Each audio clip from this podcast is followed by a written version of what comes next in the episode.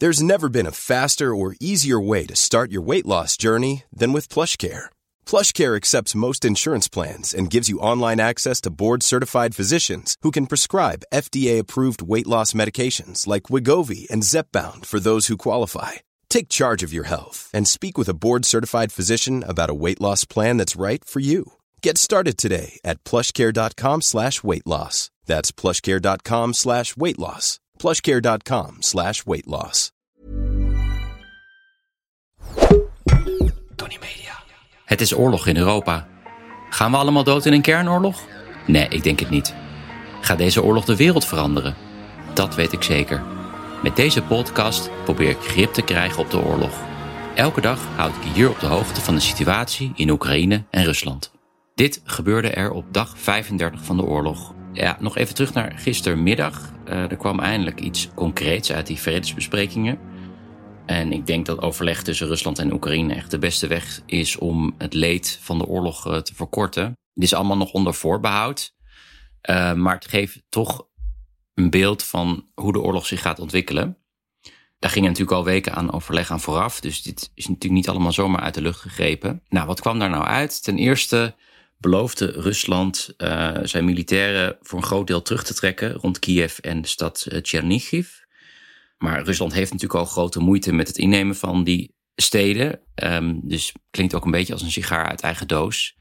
De vraag is ook of dat echt zo is, of dat ze meer um, ja, militairen aan het herpositioneren zijn. Bovendien, volgens de burgemeester van Chernihiv is de hele nacht geschoten op de stad. En ook rond Kiev was, was vannacht de artillerie actief. Overigens schoot Oekraïne vannacht ook met een raket op een uh, Russisch munitiedepot op de grens met Rusland. Dan nog een concessie aan de Russische kant. Uh, Rusland is niet tegen een lidmaatschap van de EU voor Oekraïne. En dat is opmerkelijk te noemen, want Rusland was in 2014 moordicus tegen dat uh, associatieverdrag tussen de EU en Oekraïne. Dan aan de Oekraïnse kant, die kwamen met een lijst van voorstellen waar de Russen nu naar gaan kijken. Oekraïne be belooft een neutraal land te zijn, geen kernwapens te zullen maken en niet bij de NAVO uh, te komen. Nou, geen verrassingen hier eigenlijk. Uh, wat wel opvalt is dat Oekraïne een garantie wil voor de territoriale integriteit en de veiligheid van het gebied. En dat zou dan een aantal NAVO-landen moeten bieden. En die mogen dan ook militair ingrijpen als Rusland toch besluit om Oekraïne weer aan te vallen. Dus ook bijvoorbeeld het instellen van een no-fly zone. Nou, dat is natuurlijk heel slim, want in feite heeft Oekraïne dan de bescherming die het ook zou hebben als het lid van de NAVO was geweest. Deze afspraken gelden ook niet voor de hele Oekraïne. Uh, de Donbass en de Krim worden apart besproken. En het bespreken van de Krim vind ik opvallend, want volgens mij zal de Rusland nooit uh, de Krim opgeven.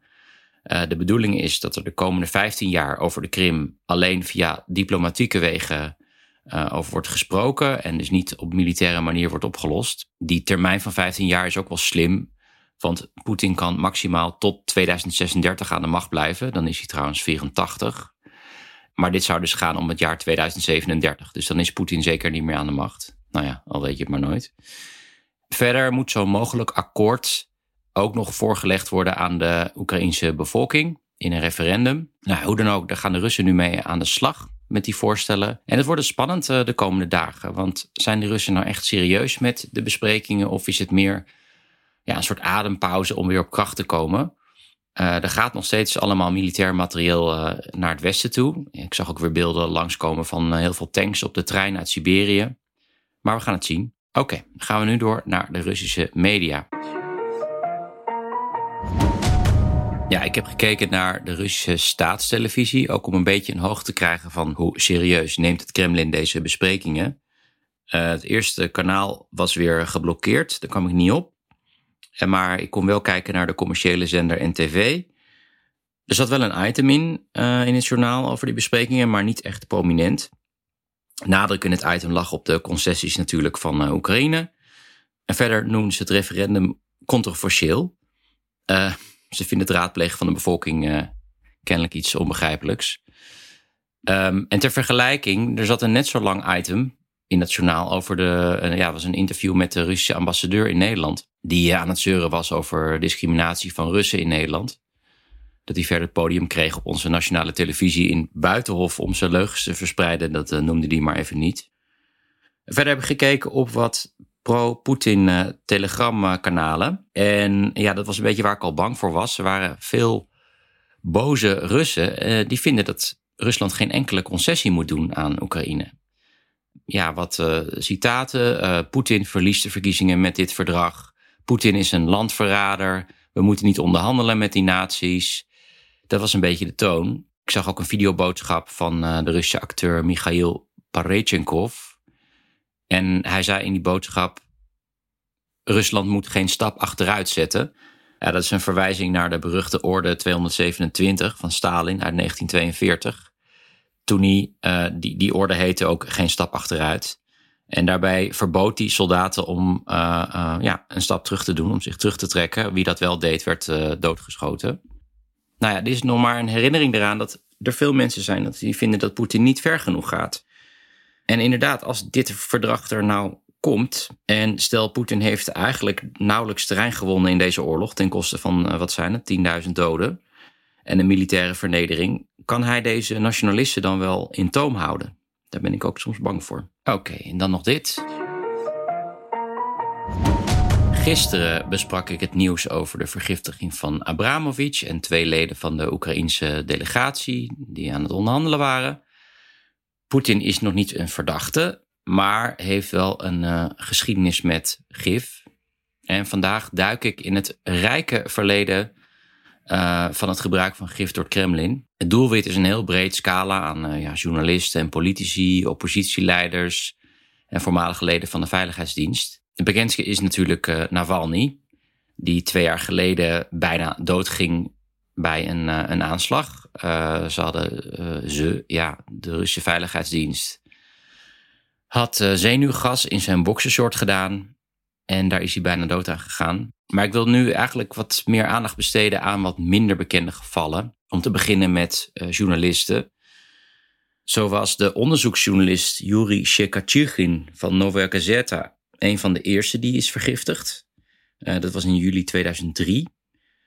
Uh, die onderzocht het wegsluizen van staatsgeld door de FSB, de Russische geheime dienst, de opvolger van de KGB. En hij onderzocht ook mysterieuze ontploffingen van flats in Moskou en Ryazan, uh, waar ook de FSB een rol in speelde. Daar ga ik trouwens nog meer in detail op in bij een aparte podcast, want die ontploffingen hebben een belangrijke rol gespeeld in de carrière van Poetin. Ja, vlak voor Shekatjigin vertrok naar de Verenigde Staten, waar hij ging praten met de Amerikaanse FBI, um, ging hij dood, plotseling. Um, alle medische dossiers die zijn kwijt. En dan bedoel ik natuurlijk kwijt met aanhalingstekens. Uh, volgens Nova Gazeta past alles in, in een patroon van uh, vergiftiging door een radioactief middel. Shekatjigin vertoonde dezelfde symptomen als uh, Alexander Litvinenko, die drie jaar later aan de beurt was. Hij was een voormalig officier bij de FSB en hij vluchtte naar Londen nadat hij kritiek had op corruptie bij die FSB. Dus het gaat eigenlijk ook weer over geld wegsluizen. Op 1 november 2006 werd hij ziek en drie weken later was hij dood. En in tegenstelling tot Shekatjigin ging hij dood in het buitenland. En dat is gunstig geweest, want dat was natuurlijk beter te onderzoeken wat de oorzaak was. Ze ontdekten al gauw dat hij het radioactieve polonium 210 uh, isotoop in zijn lichaam had. En al gauw lichtte in, in Londen een, een radioactief spoor op als lichtjes in een kerstboom. Uh, de twee daders waren makkelijk op te sporen, want die hadden met Litvinenko in een bar afgesproken vlak voordat hij vergiftigd was. En deze mannen vlogen daarna naar Moskou en zelfs tot in het vliegtuig waren nog radioactieve sporen gevonden. En deze isotoop van polonium die kan je niet zomaar overal kopen. Um, dit moet eigenlijk gewoon door de Russische veiligheidsdiensten zijn gebeurd. En ik heb zelf altijd getwijfeld, want als het allemaal zo makkelijk te traceren is, is dit nou complete incompetentie? Daar lijkt op zich wel op. Die twee daders die hebben ja, ook zonder bescherming uh, lekkende flesjes um, in handen gehad. Uh, ze gebruikten ook in het hotel handdoeken om radioactief spul op te ruimen. Dus een soort van Russische reparatie, laten we het maar noemen. Of misschien gebeurde die vergiftiging juist wel expres openlijk. Zo van, dit is waar we toe in staat zijn en we hebben scheid aan alles. Zou ook nog kunnen. Nou, ik kan bij mijn opsomming eindeloos eh, doorgaan. Um, zo heb je ook nog Sergei Skripal, ook afkomstig van de Russische veiligheidsdiensten. Um, daar ga ik verder niet op in. Uh, ik zet een link in de show notes van een serie op NPO over de vergiftiging van Skripal, de Salisbury poisonings. En ik richt me nu even op nog een vergiftiging die relevant is voor deze oorlog. En dat is de vergiftiging van Viktor Yushchenko in 2004. Yushchenko was uh, pro-Europese uh, presidentskandidaat in Oekraïne. Tot die tijd had Oekraïne al negen jaar een pro-Russische leider aan de macht, Leonid Kuchma. En Yushchenko was dus een uh, bedreiging voor Kuchma en ook voor Moskou. En kort voor de verkiezingen werd Yushchenko ernstig ziek. Hij werd naar een ziekenhuis in Wenen gebracht en daar bleek dat hij een hoge concentratie aan het giftige dioxine in zijn bloed had. Uh, overigens een variant die ook in Agent Orange zit. Dat gif dat Amerikanen gebruikten om de jungle te ontbossen in de Vietnamoorlog. En zijn gezicht is door dat gif ook blijvend uh, veranderd. Ja, en dan nog om terug te keren op de vergiftiging van uh, Abramovic deze maand. Binnenkort komen er nog meer details naar buiten bij Bellingcat, schreef ze gisteren. Oh ja, dan nog een mededeling. Dit voorjaar ga ik een aantal theatercolleges geven over deze oorlog. En dat zal ik combineren met beeld uit mijn series over de voormalige Sovjet-Unie. Tot nu toe sta ik in Doetinchem, Rotterdam, Nijmegen en Heerenveen. In de show notes zet ik een link uh, met de data. En als je als theaterinteresse hebt, kan je mij altijd een uh, bericht sturen op Twitter of uh, Instagram. Dat was het voor nu en ik spreek jullie weer morgen.